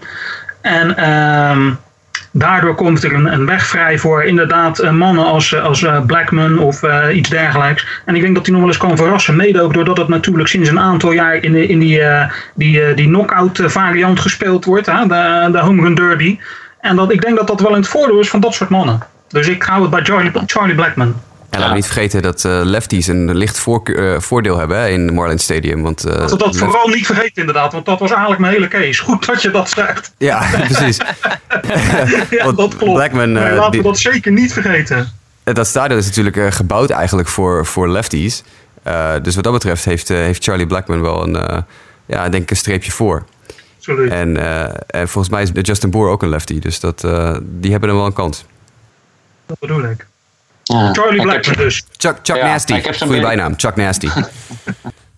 Ik heb zo'n beetje het gevoel dat we allemaal wel een beetje, een beetje verrassende keuzes gaan maken. Maar goed, Mike, uh, wie wordt jouw pick? Ja, ik heb ook een verrassende keuze. Maar vooral gemotiveerd op basis van wat, uh, uh, wat Lionel net zegt. Het, het, format is dit jaar zo dat je dus een knockout hebt. Dus je staat tegenover één op één een van de andere spelers. En dan moet je de finale zien te halen. Nou, ik hoop dat Gary Sanchez gaat winnen. Maar ja, die moet de eerste ronde tegen Giancarlo Stanton. En dat zie ik hem eigenlijk helemaal niet winnen. Dus uh, ik ga uh, dan uh, voor mijn naamgenoot Mike Moustakas. De laatste twee weken goed voor zes home runs. Ik denk dat je... ik ga voor de hot hand. En in dit geval voor, voor Mike Moustakas. Ja, nou ja, dat is dan misschien nog de, de minst verrassende keuze tot nu toe. Staat natuurlijk wel met 25 home runs staat hij geloof ik gedeeld vierde in het home run klassement met Bellinger. Ook weer een lefty. Ja, ook een lefty inderdaad. Eh, ja, ik ga dan, ja, ik maak eh, ja, misschien niet een, een hele verrassende keuze, maar toch ook wel weer als je kijkt welke namen nu over zijn. Want niemand heeft nog Judge gekozen. De leider met 30 home runs en Giancarlo Stanton en Cody Bellinger. En ik ga voor Miguel Sano. En ik heb er eigenlijk, eigenlijk helemaal geen redenatie voor. Gewoon meer gevoel. Eh, ja, intuïtie, eh, hoe, je, hoe je het ook wil noemen bij, bij Miguel Sano. Eh, ja, ik denk dat Miguel Sano het gaat worden. Klaar. Punt. Ja. precies. Nou ja, maar goed, het in ieder geval, ik vind dat wel een heel leuk, eh, heel leuk onderdeel. En ik zou het inderdaad juist alleen maar leuk vinden. Ondanks dat ik het de Aaron Judge ook zeker gunner. Maar zo'n verrassende winnaar, ik, ja, dat zou ik wel leuk vinden. Maar dan zou je dat zien dat we straks toch allemaal dat dan eh, Ja, precies, ja. zo'n finale wordt tussen eh, Judge en Stan. Ik weet niet of dat mogelijk is, maar dat die twee tegen elkaar op gaan nemen. En dat wij allemaal een beetje cool aan het doen zijn met onze originele keuzes. Maar eh, Ja, diep doordacht en zo. En allemaal, ja, Ja. stadionfactoren en dit, dat, zo, zo. En dan inderdaad, aan het eind van de rit staan gewoon Judge en Stanton tegenover elkaar. Ja. ja. Precies, de luisteraars zullen ook wel denken. Hoe kan je nou niet Judge of Stanton Ja. kiezen? Nou, laten we vooropstellen dat Judge en Stanton wel gewoon de nummer 1 en 2 kanshebbers zijn. Hè? Maar ja, zeker. dat is niet echt heel erg moeilijk om te voorspellen natuurlijk. Nee. Maar toch vaak winnen dat soort spelers niet de, de, de, de home run derby. Precies, er zijn redenen waarom het fout zou kunnen gaan. Nee, precies. Maar goed, als we dan even de All-Star Game hebben. En meteen even, eh, we hebben het de afgelopen week een paar keer over gehad. We hebben een beetje eh, oproepen gedaan voor bepaalde spelers. En nu zijn de rosters eruit. En we zaten ze van tevoren een beetje met elkaar te bekijken. En we kwamen eigenlijk allemaal tot de conclusie. dan begin ik wel bij jou Jasper, dat jij als eerste had over mag zeggen. Dat het eigenlijk best oké is toch allemaal? Ja, ik, eh, ik ben niet ontevreden met, eh, met de All-Star selecties. We hebben natuurlijk een paar weken geleden af zitten geven op het feit dat er zoveel cups hoog stonden. Nou, dat onrecht is rechtgetrokken door de, door de stemmers, want er is slechts één Chicago Cup aan de All-Star Game toegewezen. Dat is Wade Davis, de reliever, de closer. En dat is ook terecht, want die is als enige cup echt fantastisch dit jaar. Ehm, dat is overigens voor het eerst in heel lange tijd dat een, een team dat vorig jaar zeven All-Stars heeft, eh, had, er nu maar één heeft. Eh, en dan ook nog de World Series winnaar. Dus dat toont wel weer aan, nogmaals, hoe slecht het gaat bij de Chicago Cubs. Wat een puinhoop het eigenlijk is. Maar als je naar de, de All-Star rosters kijkt in de AL met Salvador Perez, Justin Smoke, Jose Altuve, Jose Ramirez, Carlos Correa, Aaron Judge, Mike Trout en George Springer en Corey Dickerson. Dat zijn de starters zoals ze gekozen zijn. Eh, dat lijkt mij een voorkomen te verdedigen line-up. Nou, Trout wordt natuurlijk vervangen, want die kan niet spelen, die is geblesseerd. Dus Mookie Betts heeft zijn plek overgenomen. Nou, dat vind ik eh, ja, een heel, heel fraai eh, spelersveld. Ook goede, goede keuzes op de bank. Prima dat Gary Sanchez gekozen is. Ook Yonder Alonso bij de EL, hartstikke goed. Jonathan Schoop, onze, onze landgenoot Jonathan Scoop, is toegewezen aan de All-Star Game, aan de reserves. En er zitten verder nog bij Miguel Sano, Francisco Lindor, eh, Nelson Cruz. En de man waar ik een paar weken geleden een uh, lans verbrak, Avisel Garcia, heeft uh, Kijk. de, de All-Star Game volkomen terecht gehaald. De enige in het team van de EL die ik geen plekje vind hebben wat positiespelers betreft is Michael Brantley. Want die heeft gewoon geen All-Star seizoen. Die is er om wat voor reden ook ingestemd. En ook de pitchingstaf ziet er goed uit bij de EL. Dus in ieder geval wat betreft de EL is dat allemaal voorkomen terecht. En de NL is veel beter. Ja. Waar het bij de, waar de, bij de EL meer een, een jonger team is, is het bij de NL allemaal gevestigde namen. Hè? Buster Posey, Ryan Zimmerman, Daniel Murphy, Nolan Arenado, Charlie Blackman, Bryce Harper, Marcel Ozuna. Ook terecht dat Ozuna een starter geworden is. En de verrassing op kort, de Cincinnati Reds korte stop, Zach Cozart. Heel verrassend dat hij Corey Seager achter zich gelaten heeft. Maar dan kijk je naar de bank van de NL, joh. Yadier Molina, Paul Goldschmidt, Joey Votto. Alle machtige van een bank zit daar. Giancarlo Stanton, Cody Bellinger. Goh, yeah, dat uh, wil ik niet tegenkomen met honkbal hoor. Dat is echt uh, behoorlijk stevig. En ook de pitchingstaf van de NL is prima. Met uh, Granky, Kershaw, Martinez, Robbie Ray, Max Scherzer. Robbie Ray, die ik aan het begin van het seizoen nog uitlichtte als een potentiële doorbraakkandidaat. Nou, dat is mooi gebeurd. Dus die mazzel heb ik dan weer. Kenley natuurlijk ook. Kenley Jansen, toegewezen aan de All-Star team. Ja, ik, ik vind het eigenlijk wel een heel erg, heel erg goede situatie. En dan heb je natuurlijk ook de replacement All-Stars. Uh, Chris Archer, Robinson Cano, Chris Stefanski, Brandon Kinsler, Roberto Ozuna, Justin Upton en Alex Wood. Die nemen plekken over van geblesseerde spelers uit de All-Star Game. Dus ik denk dat uh, de fans het uh, verrassend goed hebben gedaan dit jaar, ja. Nou, ik kan me dat ook wel, prima in vinden. Want nou ja, line-off juist denk ik dat nog wel leuk. Hè? Voor de Reds, je zegt het vaak van hè, neem, de, neem niet de tijd om daarnaar te gaan kijken. Maar ja, ik denk toch met Zach Cozart en Joey vallen er wel twee terechte All-Stars, lijkt me toch? Ja, nou is het hele retseizoen ook gebaseerd op Zach Cozart en Joey Votto. en een klein beetje Billy Hamilton als die eenmaal op de honken ja. komt. Maar deze, deze twee mannen steken er wel bovenuit. En kijk, Zach Cozart wordt al het hele jaar door de Reds overal uh, een beetje aangeboden. Hè. Dat is eigenlijk nog de, de, de, laatste man die we hebben waar we wat voor kunnen terugkrijgen in, met het oog op de rebuild. Uh, Maar eh, de man is ook gewoon goed bezig dit jaar. Dus het is, het is mooi dat hij het gehaald heeft. Daar ben ik zeker eh, tevreden over. Ik, eh, nee, ik, eh, niks mis mee. Absoluut. Ja. Jij nog eh, op- of aanmerkingen op deze rosters, eh, Mike? Nee, ik had het mooi gevonden als we nog een extra eh, Kingdom of de Netherlands speler erbij hadden. In de vorm van Didi. Ik vind dat Didi het had verdiend om in de EL te zien. Maar ja, de concurrentie is hevig met mensen als Carlos Correa. Dus, maar ik vind het leuk dat in ieder geval Jonathan Schoop en, en Kelly Jansen erbij zijn. Nou ja, en ik vind het ook altijd wel grappig. Hè? Dat is ook wel leuk om te benoemen. Dat dan eh, elk team heeft een vertegenwoordiger. En dat dan ook bij de National League. Dat je iemand als Pat Neshek. Ik weet niet of Pat Neshek ooit eerder eh, de All-Star Game heeft gehaald. Maar ik hoorde toevallig bij een podcast van eh, The Ringer afgelopen week. Dat hij wel ook zo'n figuur is die... ook zelfs al was hij niet verkozen, dan zou hij er ook gewoon dolgraag heen gaan met zijn kinderen. Want hij vindt dat soort evenementen helemaal geweldig. En hij houdt gewoon van honkbal, gaat er dan graag heen met zijn kinderen. En, was waarschijnlijk ook gewoon heen gegaan als hij niet was verkozen. Maar die dan toch namens de Phillies eigenlijk ja, ik denk wel het enige lichtpuntje is eh, wat, wat de Phillies eh, betreft, zeg maar. Dat op 38-jarige leeftijd vind ik het wel leuk dat zo iemand het dan op deze manier redt. Of we hem gaan zien, is natuurlijk maar de vraag. Die man die gaat natuurlijk in één jaar gewoon stralen voor Team USA op de World Baseball Classic en nu de All-Star Game in. Hè? Ja. Als je dat op die leeftijd nog even kan bereiken, is toch mooi man. Nou ja, precies. Dat, dat is wel het mooie van, van het hele verhaal. En, eh, hij draait ook al heel lang mee. soms een beetje wat minder jaar, soms wat beter. En nou ja, dat nu uitmondt in zo'n seizoen. Ondanks dat wat ik zeg, de Phillies het niet goed doen. Dat is wel heel erg mooi voor hem. Dan terug naar Ik wil toch wel even zeggen dat eh, het wel zonde is dat JT Real Muto van de Marlins eh, de All-Star Game niet gehaald heeft. Want Real Muto heeft een fantastisch seizoen. En het is, Ah. de All-Star Game is bij de Marlins. En ja, ik denk dat vooral Jadier Molina uitgekozen is op basis van eh, track record. Hij is natuurlijk een fantastische speler geweest. Maar ja, op, op meerdere vlakken heeft, heeft JT Real Muto hem, eh, is hem gepasseerd dit seizoen. Dus ik vind het wel jammer dat Real Muto eh, niet de backup voor Buster Posey is voor de NL. Dat is dan de enige waarvan ik denk van nou, die had wel gemogen voor mij. Ja, precies. En liggen Cardinals fans die ook best wel fanatiek aanwezig zijn, geloof ik. Online al valt het aan de resultaten gezien nog wel mee. Maar ja, dat zou je inderdaad wel een beetje houden. En mensen die dan, eh, ja, de naam Molina spreekt meer tot de verbeelding dan Real Muto. En heel veel Ja. mensen buiten Miami weten dan allicht niet wat Real Muto allemaal voor goed doet binnen de Marlins organisatie. Dus ja, dat, dat zou je allemaal een beetje houden. Maar goed, verder inderdaad, ja, best wel tevreden inderdaad over de uiteindelijke resultaten. En we gaan het van de week zien. Dan weer even terug naar ja, de home run kwestie. Ehm ja, want we hadden het erover. Er worden veel records verbroken. Ook veel persoonlijke records. En eh, ja, hoe deze discussie bij ons tot, stand kwam was Scooter Jeanette. Die voor de Cincinnati Reds van Lionel speelt. Eh, we kunnen het allemaal nog herinneren. Had eerder dit jaar had hij zo'n historische game. Waarin hij, als ik het uit mijn hoofd goed zeg, er vier uitsloeg. In één wedstrijd. Eh, ja, dat was vrij bizar. Eh, ja, Mike, en om daar een beetje op verder te gaan. Ja, dit soort records. Het lijkt eigenlijk dat het steeds minder voorstelt. Hè? Als ze zeggen van een speler verbreekt dit record, dit home run record. Het stelt allemaal niet zoveel meer voor. Hè? Wellicht dat de luisteraars nog weten, maar toen grapte ik. Nou, eh, Lionel, 14 heeft hij er. 14! Gaat hij dat halen? En afgelopen nacht tegen de Diamondbacks weliswaar. Ik heb het over mezelf afgeroepen, denk ik. eh zijn 15e home run van het seizoen. Het is ongelooflijk. Ja, nee, ehm, ja, ik denk. eh, Mijn beeld is dat het eigenlijk een combinatie van de factoren is die gewoon eh, allemaal nu samenkomen. Er wordt harder gegooid, er wordt beter geslagen.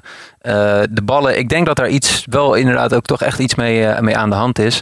Eh, ik vergelijk het met voetbal. Ieder jaar krijg je een nieuwe bal en die is dan toch weer net even anders. En met het honkbal is het natuurlijk iets anders, omdat de bal niet ieder jaar nieuw is. Maar ja, jullie hebben het er vorige week geloof ik ook over gehad.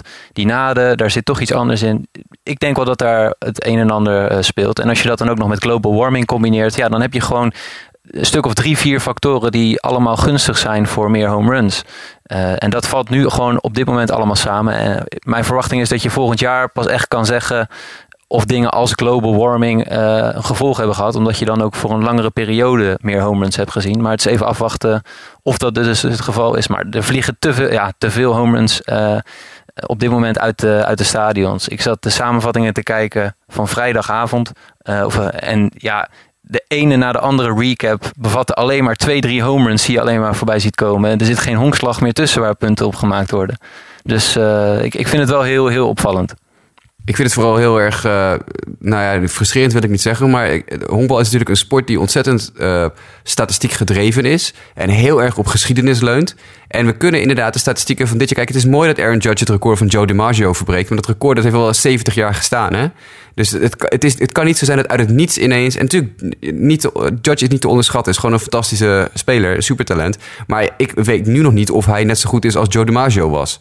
Weet je wel? En, maar doordat zoveel... eh, eh, factoren invloed hebben op home runs, op hits, op records, op, eh, op puntentellingen en zo, wordt het voor ons heel moeilijk om, om dingen gelijk te blijven te kunnen blijven trekken over, de, over de jaren heen. En dus worden inderdaad, wat jij eerder al zei, records worden misschien minder waard. Ja, Ja, nee, absoluut. Dat, ja, ja. Kijk, kijk naar Scooter Jeanette, waar we nu even deze discussie mee begonnen. Hè. Ik zei toen, ik weet inderdaad het moment wat Mike aanhad van gaat hij dat halen, dat ik nog zei van ja, het is nu niet ineens een superster of zo. Maar dat gaat hij hierdoor natuurlijk wel ineens lijken. Als die man ineens in, normaal in, in een heel seizoen 14 home runs kan slaan en dat één keer in zijn leven gedaan heeft, dat hij er nu in een half seizoen al 15 uitslaat. Weet je, dat, dat zegt wel iets, weet je. En het, is, het blijft gewoon Scooter Jeanette, weet je. Hoe je het ook bent of keert, het blijft Scooter Jeanette. Je, het is, nee, nee, nee. Ik, ik, ik ben er niet helemaal, het is wat je zegt, maar Jasper, weet je, nu, eh, als nou straks blijkt dat er iets niet klopt, hè, dat de bal veranderd is of iets dergelijks, dan zijn die records die nu ge- gemaakt worden eigenlijk niks waard, want ze staan niet in verhouding tot de records die we altijd gehad hebben. Ik weet nog wel dat er ooit een discussie is geweest toen eh, eh, Roger Maris het home run record brak. Dat was, om- toen ging het seizoen van 154 naar 162 wedstrijden. En daar is discussie over gewe- geweest dat hij een sterretje achter zijn naam moest krijgen. Want hij had acht wedstrijden meer gehad dan eh Babe Ruth ooit had gehad. Nou, als dit blijkt dat de bal veranderd is, moeten al deze records ook een sterretje achter de naam krijgen. Daar is zelfs nog een, eh, een hele mooie film over gemaakt. Ja, klopt. Dat bedoel ja. ik. Dat is, eh, ja, 61 met een sterretje erachter. Dat is een vrij, vrij werk inderdaad, ja. Ja, nee, maar het is inderdaad typisch wat je zegt. Want ik bedoel, met dit tempo zou je net zomaar bijvoorbeeld de 30 home runs kunnen halen. eh, Als het tweede seizoen zelf naar ze doorgaat. Ja, ik kan me herinneren dat er gewoon eh, tot vorig jaar gewoon werd gesproken. Hè, dan werd er vaak gezegd van he's a 30 home run hitter.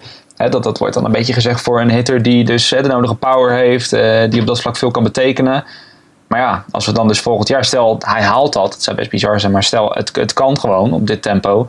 Ja, dan, dan moeten we Scooter Jeanette ook ineens van, oh, he's a 30 home run hitter. Ja, Ja, en Aaron Judge ligt betekent op schema om 60 ballen eruit te slaan dit jaar. Wa- Wanneer is het voor het laatst dat we Dan 60 moeten we- home runs ja, hebben gezien? Dan, dan gaan we terug naar de, naar de Mark McGuire, Sammy Sosa race ongeveer. Voor de, sinds, er 60 uitgeslagen zijn in één seizoen. Ja, dat staat dan- toch helemaal nergens op? Het is inderdaad bizar. Dan moet gewoon die, die term weer veranderd worden van dat je pas echt een serieuze powerhitter bent als je de 45 plus of zo eh, zit. Ja, dat is wel... eh, dat, dat, dat is wel vrij bizar inderdaad. En het blijft, ja, ik denk dat het elke week terug zou komen. Want ja, ik bedoel, eh, elke week komen de conspiracy theories weer naar boven. En MLB blijft dan volhouden van... Er gebeurt niks. Eh, er zijn respectabele journalisten die wel weer zeggen dat er wat is. eh, omdat ze daar dan ook weer de nodige bronnen voor hebben. Het blijft in ieder geval heel apart. Dat is Maar heeft, eh, heeft MLB, eh, heeft, hebben die er iets bij om eh, deze waar, als dit een waarheid is, om die dan niet bekend te maken? Want ze zeggen steeds, ja, er is niks veranderd. Volgens mij hebben ze er niks bij te winnen. Eh, of eh, als er, laat maar zeggen, als die bal veranderd zou zijn, dan zouden ze daar gewoon heel open in kunnen zijn en is er niks Nou ja, daarom. Ja. mis op zich mee. Maar ze zeggen ze zo duidelijk dat er niks aan de hand is, dat ik wil ze wel geloven. Alleen, Ja. wat is het Ik, dan? ik Dat niet. is- Ik geloof ze niet. De Bob Nightingale van, eh, van USA Today heeft er onderzoek naar gedaan. Dat is een van de grootste, een van de bekendste baseballwriters in Amerika. Eh, die heeft eh, een aantal werpers geïnterviewd, onder andere. Eh, David Price is aan het woord geweest en nog een paar jongens. Die gewoon zeggen, luister, vanaf het moment dat we de bal opgepakt hebben dit seizoen... wisten wij dat er iets mee aan de hand was. Deze bal voelt niet normaal. En dat zijn jongens die dus al nou, 20, 25 jaar elke dag eh, 400 ballen gooien, bij wijze van spreken. En die hebben de bal in het begin van het seizoen opgepakt. En die zeggen dus, er is iets met die bal aan de hand. Hij voelt niet normaal. Hij komt niet normaal uit mijn handen. Mijn curveball doet het niet zo goed. Of mijn, eh, mijn controle van mijn fastball is niet zo goed. De ballen gaan, worden veel verder geslagen. De bal voelt niet normaal. En als werpers die al zoveel tientallen jaren eh, voor hun werk met zo'n ding gooien... en die allemaal zeggen, "D- dit is, niet, dit is niet de oude honkbal zoals ik gewend ben... dan is er gewoon wat aan de hand. En dan moet MLB gewoon niet meer spelletjes spelen... En die moeten gewoon eerlijk zeggen: hey, luister, we wilden graag meer home runs. Want er is natuurlijk de laatste seizoenen heel veel kritiek geweest op Major League Baseball. Dat er veel te weinig punten gescoord werd. Het was allemaal pitcher duels hier. En wat we eerder al aanhaalden: veel no-hitters, veel eh, perfect games. Eh, relatief veel. Eh, er werd weinig gescoord. Eh, fans waren, eh, ja, de fans van honkbal blijven wel fans, maar er kwamen geen nieuwe fans bij, want het spelletje duurde te lang en er werd te weinig gescoord. Tuurlijk wil MLB meer punten. Die willen meer spektakel. Die willen weer meer home runs en meer RBI's en dat soort dingen. En ik denk dat ze gewoon hun doel een klein beetje voorbijgeschoten zijn. Ik denk dat ze geprobeerd hebben om inderdaad die bal een beetje te beïnvloeden. En per ongeluk iets te veel hebben gedaan. En nu bang zijn dat ze niet meer terug kunnen.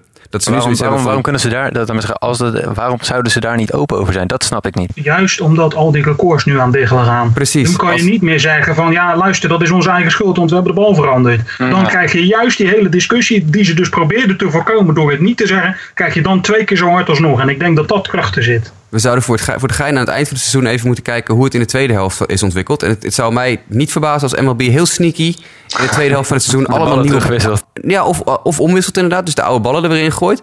Of een, een nieuwe bal ontwikkeld heeft, in het geheim inmiddels. eh, die eh, wat minder eh, lage naden heeft. En dus weer wat wel wat meer eh, luchtweerstand heeft. Want als je bijvoorbeeld in de Scooter Jeanette home runs kijkt... dit zijn allemaal cheapies. Het zijn allemaal cheapies. Die, die in het verleden, in zijn carrière, dus allemaal vangballen waren. Die gaan nu allemaal net, net over de muur. Hij heeft één home run geslagen van 450 voet. En de rest is allemaal ruim onder de, eh 350, of sorry, onder de 450 voet. Ruim eronder. Dus allemaal zo'n beetje tussen de 350 en de, en de 480, of, eh, 350 en 380 ongeveer. Dat, is, dat, dat zijn normaal gesproken gewoon vangballen. Alleen met een lichtere bal of met een bal met minder luchtweerstand gaan ze allemaal er wel net overheen. Dus er is, er is, iets, er is iets met die bal. En ja, als MLB slim is, dan brengen ze nu of een nieuwe bal... of ze, ze roteren de oude bal er weer in. En aan het eind van het seizoen zijn alle records nog gewoon normaal normaal... voor over een heel seizoen. Ja. Ja, het blijft inderdaad heel, heel curieus. Hè? Misschien is het wel een grote samenzwering dat een familielid van Scooter Jeanette in de fabriek werkte die de ballen ontwerpt. En dat het bedoeld is om zijn eh, carrière te redden. Want ja, wat je zegt, het maakt wel een groot verschil. Of die ballen van hem of die net eh, ja, worden gevangen door de uitvelder. Of dat het gewoon home runs zijn. Ja, het, het blijft heel curieus. En ik denk dat het zeker niet de laatste keer is dat we het hierover gaan hebben. Dan nog wat, ja, wat, wat korte laatste puntjes. Allereerst breng ik hem naar jou, Lionel. Mike Trout, hij is op de weg terug. Ja, mooi hè. Mike Trout.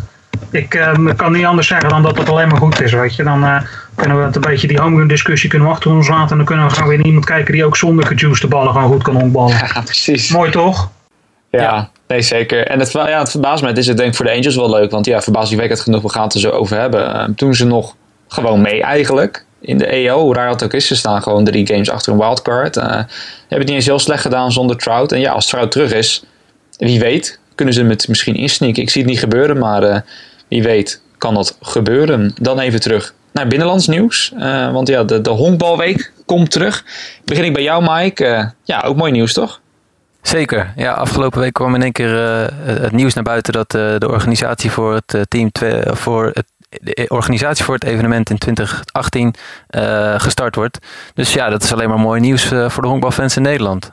Vooral ook omdat eh, de organisatie aangegeven heeft dat ze prioriteit gaan maken van eh, de, de grote teams waar we al jaren eh, op, op leunden als honkbalweek. Dus de Cuba willen ze weer terughalen.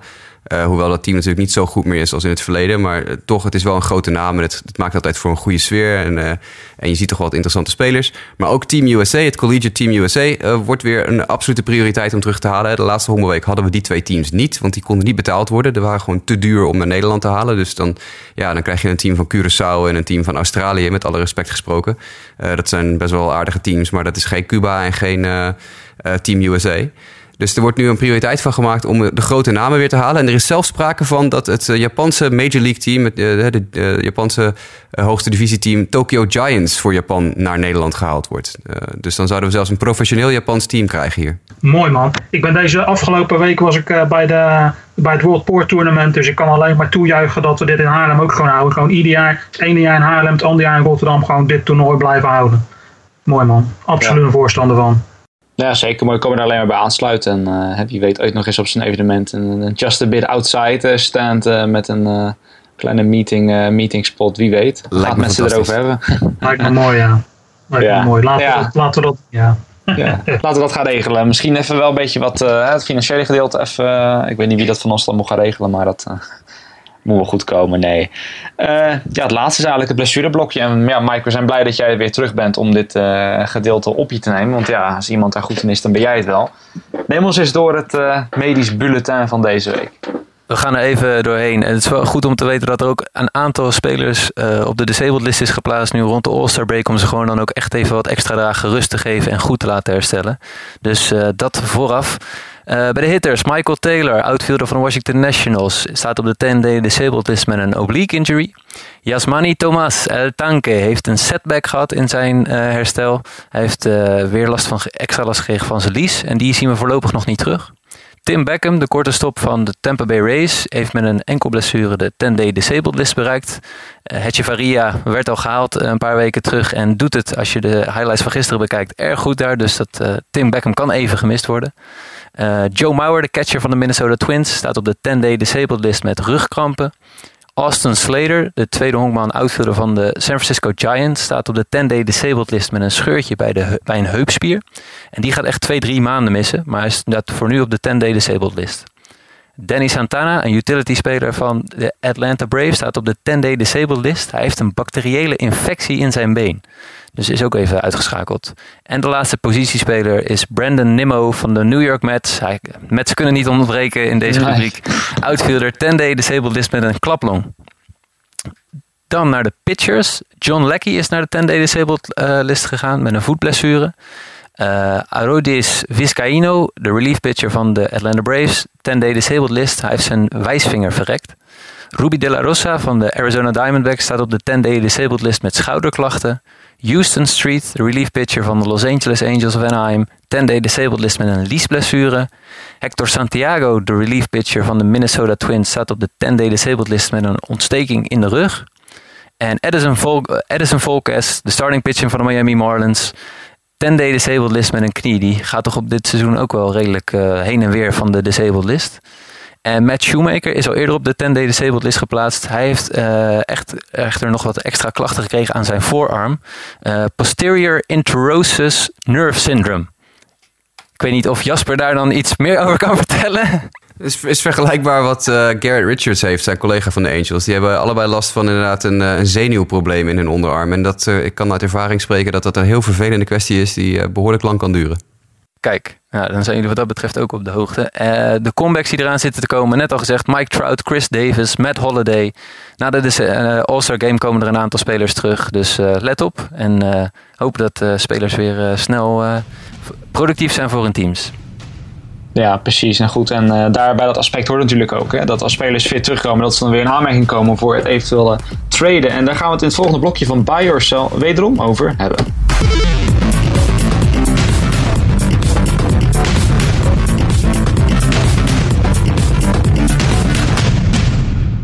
Ja, goed, Buy or Sell, waarin we eigenlijk elke week, uh, mag één redacteur uh, ja, een bepaald team of een bepaalde speler zeg maar, in de groep gooien om het erover te hebben. Ik heb het deze week, want ik ben deze week aan de beurt, iets breder aangepakt. Uh, eigenlijk vooral een beetje het verschil tussen de American League en National League ja, aan te tonen. En ook een beetje meteen een discussie uh, op te werpen van wat moeten teams doen. Want laten we beginnen bij de American League. Uh, momenteel aan kop in het oosten Boston Red Sox, Central Cleveland Indians en in het westen de Houston Astros. Eigenlijk drie teams, met name de Astros, die staan zover bovenaan. Die zullen niet meer ingehaald worden. En ook van de Red Sox en de Indians moet ik eerlijk gezegd wel zeggen dat ik er genoeg vertrouwen in heb dat die twee teams hun koppositie gaan volhouden. Hou dus over de wildcard race. En die is in de American League ja, letterlijk genomen wild. Dan neem bijvoorbeeld de Chicago White Sox van onze Jasper. Die staan op 38 en 48. Staan eigenlijk gedeeld laatste met de Detroit Tigers op het moment dat we dit opnemen. Staan maar 6,5 wedstrijden achter de eerste wildcard. Of tenminste achter de laatste wildcard. Waar nu de Minnesota Twins gelijk staan met de Tampa Bay Rays. Oftewel, realistisch gezien, doen zelfs zij nog mee om een playoff plek. Um, is dus de vraag, en Jasper, anders begin ik misschien wel, wel eerst bij jou. Als jij deze groep van teams nou ziet, die allemaal in de American League om een wildcard spelen, noem er dan eens eentje waarvan je zegt van, die moeten echt gaan kopen, die maken echt nog wel kans. En eentje waarvan je zegt van, die moeten geen illusie maken, die maken echt geen kans, zelfs al staat het er wel goed voor. Nou ja, het team dat geen illusies heeft, uh, zijn de White Sox. Die gaan absoluut niet kopen. Dat kan ik je nu al vertellen. Dat, uh, dat gaat absoluut niet gebeuren. Uh, maar ik vind het wel heel opvallend. Je noemde net al even de Tampa Bay Rays. daar had ik van tevoren absoluut niet van gedacht... dat die ook maar op, op wat voor manier dan ook... een klein beetje in de running zouden zijn. en die staan gewoon ja, stevig naast de Minnesota Twins inderdaad. Nog wel net achter de Yankees. Want die staan natuurlijk in de, helemaal bovenaan. Maar uh, de, ja, ik, ik vind de Tampa Bay Rays heel opvallend. En als die inderdaad zo goed mee kunnen, en het gaat vrij goed. Ze spelen uh, best goed honkbal en hebben een winst, winstpercentage van 517. Dus ruim boven de 500. Uh, ja, ik, ik, ik, zou, ik zou kopen als ik hen was. Het, het past niet helemaal in de, de Tampa Bay sfeer. Het is geen team dat bekend staat om, om heel erg inkopen te doen en er echt voor gaan. Die, die bouwen meer vanuit hun eigen organisatie op. Maar ja, je, je, zou zomaar een, een punt kunnen maken dat juist het team dat natuurlijk al jaren zoveel gedonder heeft met weinig eh, publiek en een lelijk stadion en allerlei stadiondeals die niet lukken en eh rumoeren dat zij het team gaan worden dat verplaatst wordt naar Montreal bijvoorbeeld. Eh, is dit wel een moment, denk ik, voor Tampa Bay om ervoor te zorgen dat ze hun toekomst kunnen veiligstellen? Ehm, Een ander team waarvan ik zou zeggen, die gaan absoluut niet kopen, zijn de Detroit Tigers. Eh, ik denk ook niet dat de Oakland A's gaan kopen. Dat zouden ze ook niet moeten doen. Heel interessant vind ik wel de Toronto Blue Jays. Die steeds beter beginnen te draaien de laatste tijd. Wel een beetje een moeilijke week hadden. Maar nog wel vier wedstrijden achter staan in de wildcard. Maar eh, ja, eigenlijk een, een team hebben dat op papier goed genoeg moet zijn om, om mee te kunnen doen. Maar ja, misschien moet je even wat, eh, wat versterkingen halen. En de rest van die teams die, die zitten een beetje in, in het vage vuur. Die, die, in, die weten niet zo goed waar ze heen moeten, denk ik.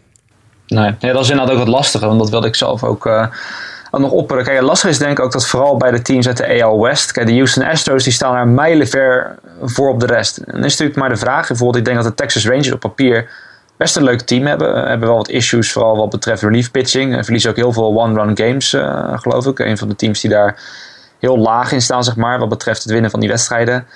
Ja, kijk, voor de eerste plek gaan ze niet meer. Ik bedoel, dat, dan moet er echt wel iets, iets heel erg ongelooflijks gaan gebeuren. De vraag is dan, ja, moet je echt vol gaan inzetten op zo'n wildcard, hè, waarvan de, de kans dan nog 50-50 is dat je daar doorheen komt. Uh, maar de Tampa Bay Rays, dat vind ik dan heel goed dat jij die aan had. Dat vind ik er wel een team. Ik, ik zou het op zich wel aanmoedigen. Hè. De Yankees stellen best wel teleur de laatste tijd. En nu de laatste tien wedstrijden valt dan wel weer mee. Maar ja, 4 en 6 is nog steeds niet heel bijzonder, de laatste tien wedstrijden.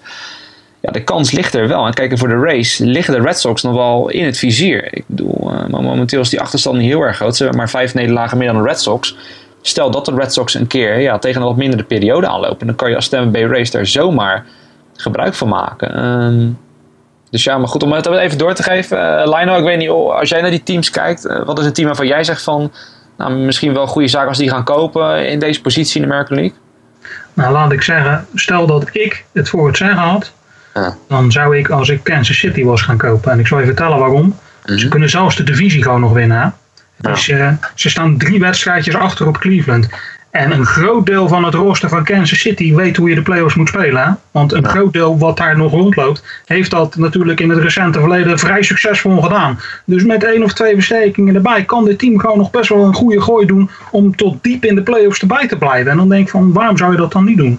Dus als ik het voor het zeggen had, zou ik zeggen als ik eh, eh, wat geld in mijn zak had in Kansas City en ik zou één of twee goede deals kunnen sluiten, zou ik daar zeker voor gaan. Ja. Ja, de enige kanttekening is dan wel, ja, nou Jasper daar vaak, eh, die zit er wat meer eh, in, zeg maar. Dat, eh, dat hoorde ik laatst ook iemand ergens zeggen, dat alleen het farm system van de Royals, ja, dat is al niet zo heel goed meer. Dat het dan misschien het enige nadeel is van als je nu nog meer gaat kopen en ja, en het gaat dan niet goed, dan, dan zit het, ziet de toekomst van het team er misschien wel opeens wel heel bleek uit, zodra die kern een beetje vertrekt. Of, Dat is ook zo. Maar het, het gaat natuurlijk, als ik puur kijk naar dit moment, hè, Ja, dat, dat, precies. dat natuurlijk als je, want als je kijkt naar de langere termijn, geldt dat natuurlijk voor heel veel teams. Van, is het dan wel verstandig om zulke zaken te gaan sluiten, inderdaad. Maar als je puur kijkt naar de korte termijn, met wat zij nu nog in het, in het big league roster hebben zitten, en wat zij zouden kunnen doen als er één of twee mannen bij komen, dan zou ik zeker zeggen van, kijk of je een goede deal kan sluiten ergens en ga er gewoon voor. ja. Nou, tot slot, Mike, jij nog ideeën over teams waarvan je echt zegt van die, die moeten echt kopen, of misschien een team dat er vlak achter staat en zegt van nou, doe maar niet. Nou, de teams die jullie zeggen, daar ben ik het eigenlijk eh, volledig mee eens. Het enige wat ik nog eh, zou daar willen toevoegen is... mijn beeld is van Baltimore en Toronto... dat ze eigenlijk nu zouden moeten cellen. Eh, en ik zal je vertellen waarom. Als je de play-offs gaat halen en je wil echt serieus kans maken om, om die te winnen... dan moeten gewoon veel dingen ook meezitten in een seizoen. En je ziet nu dat langzamerhand beginnen er dan in één keer teams weg te vallen in die races... Uh, en uh, sommige teams zijn dan in staat om bij te schakelen. Neem Boston. Boston is nu in één keer aan het weglopen met die divisie. Niet heel ver, maar ze zijn in ieder geval uit het zicht aan het raken. En ik denk gewoon dat Toronto en Baltimore kennen te veel pech dit seizoen. Het zit te veel tegen. En daarom denk ik dat ook gegeven de rosters... Nu kunnen ze nog best wel wat uh, farmspelers halen... die dan hun weer de komende jaren wat meer kans geven. Maar dit, dit seizoen gaat het volgens mij gewoon niet lukken met die teams. Dus daarom denk ik dat zij allebei zouden moeten cellen. Ja, nou ja, Baltimore vooral qua werpers. Ik bedoel, uh, vooral die, die starting rotation heeft het echt heel erg zwaar. Dit jaar, ik zie niet hoe, hoe ze daarmee moeten opboksen tegen de rest van de LE's. Toronto vind ik, zit ik een beetje Jasper, een beetje, een beetje in dubio. Het is wel een team dat van heel ver nu is teruggekomen naar een enigszins respectabel record.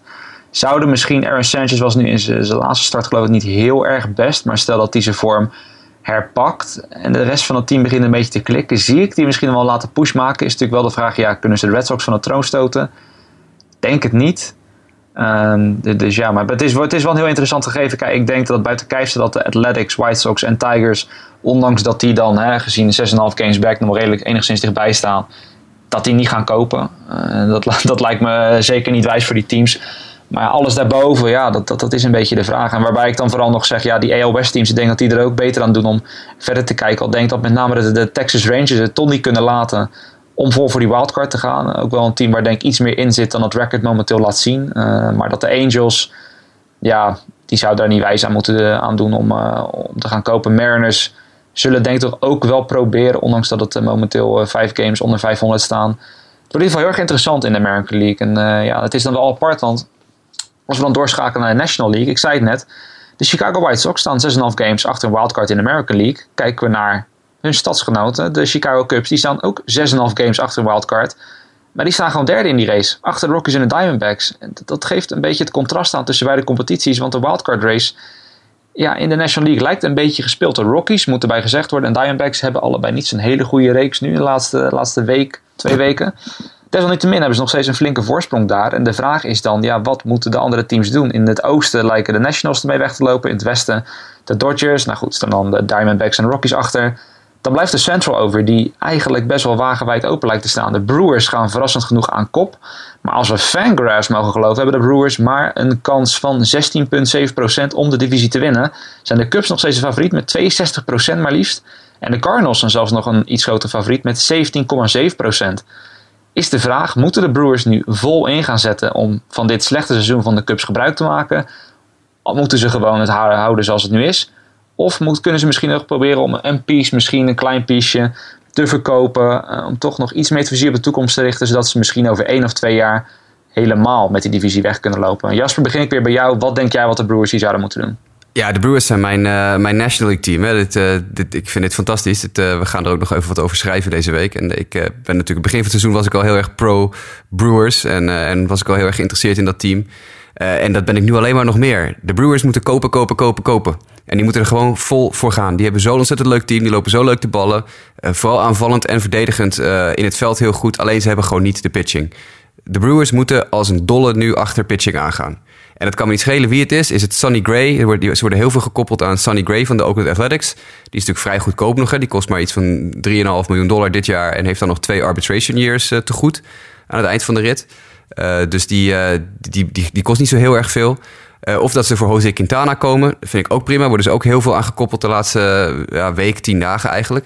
Omdat natuurlijk Quintana ook heel goed in een een rebuild past van een team. Hè. Een team dat al wat verder is in de rebuild dan de White Sox. De White Sox hebben hem niet specifiek nodig nu. Maar de Brewers zijn natuurlijk al een paar jaar eerder begonnen met een, met een, een wederopbouw.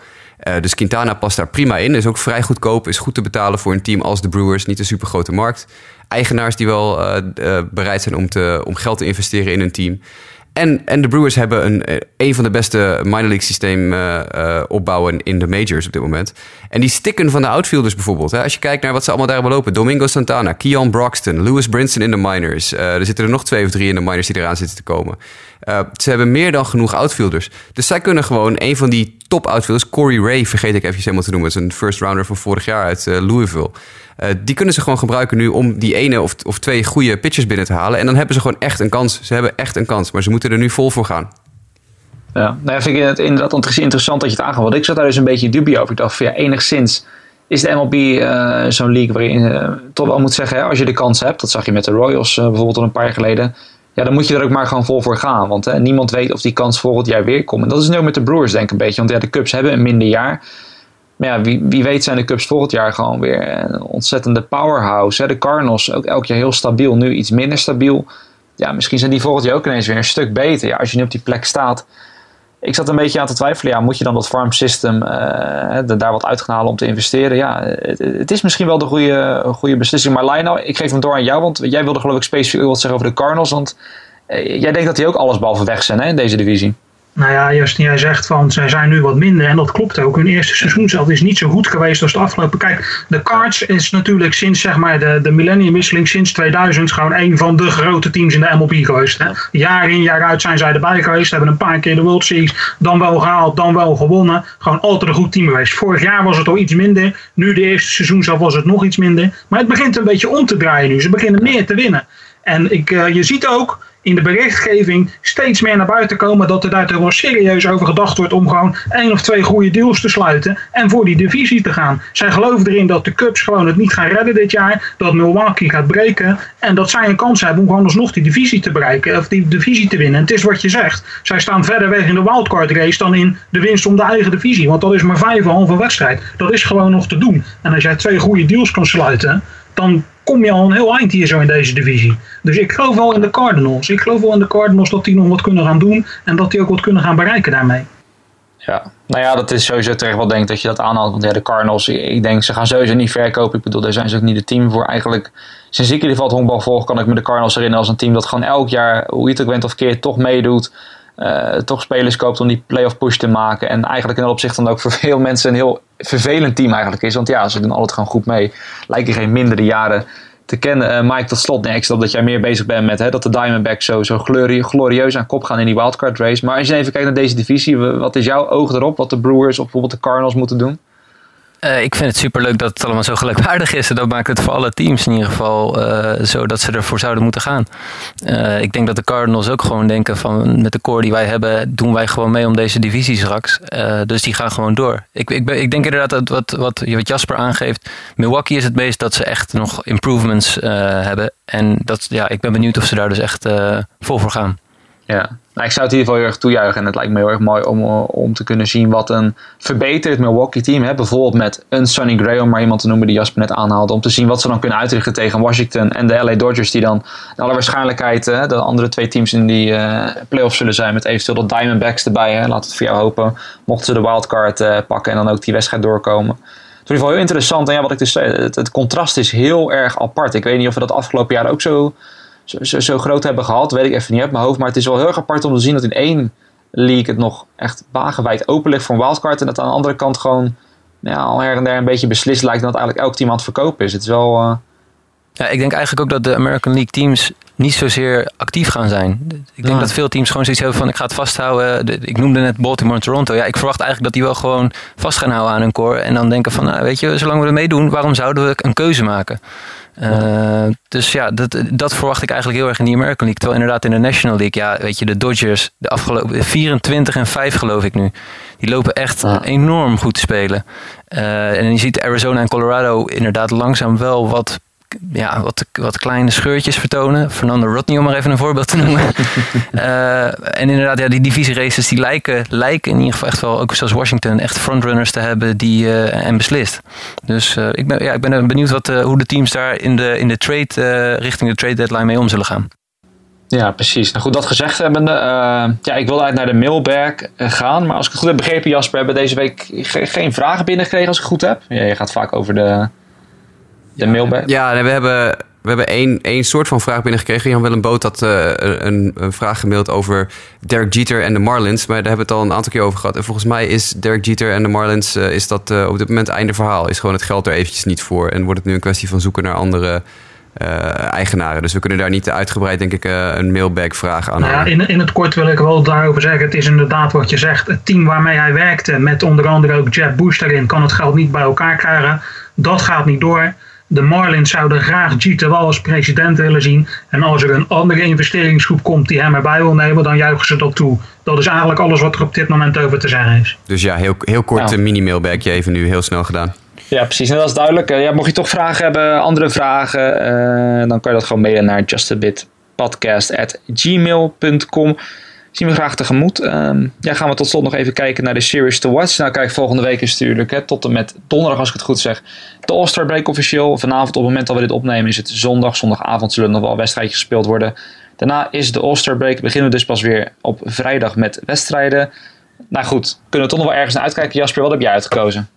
Uh, Cubs at Orioles. Twee teams die uh, niet zo goed draaien als we aan het begin van het seizoen gedacht hadden. En misschien eh, geeft dit uh, na de All-Star break een iets beter beeld van hoe deze twee teams uh, de tweede helft van het seizoen ingaan.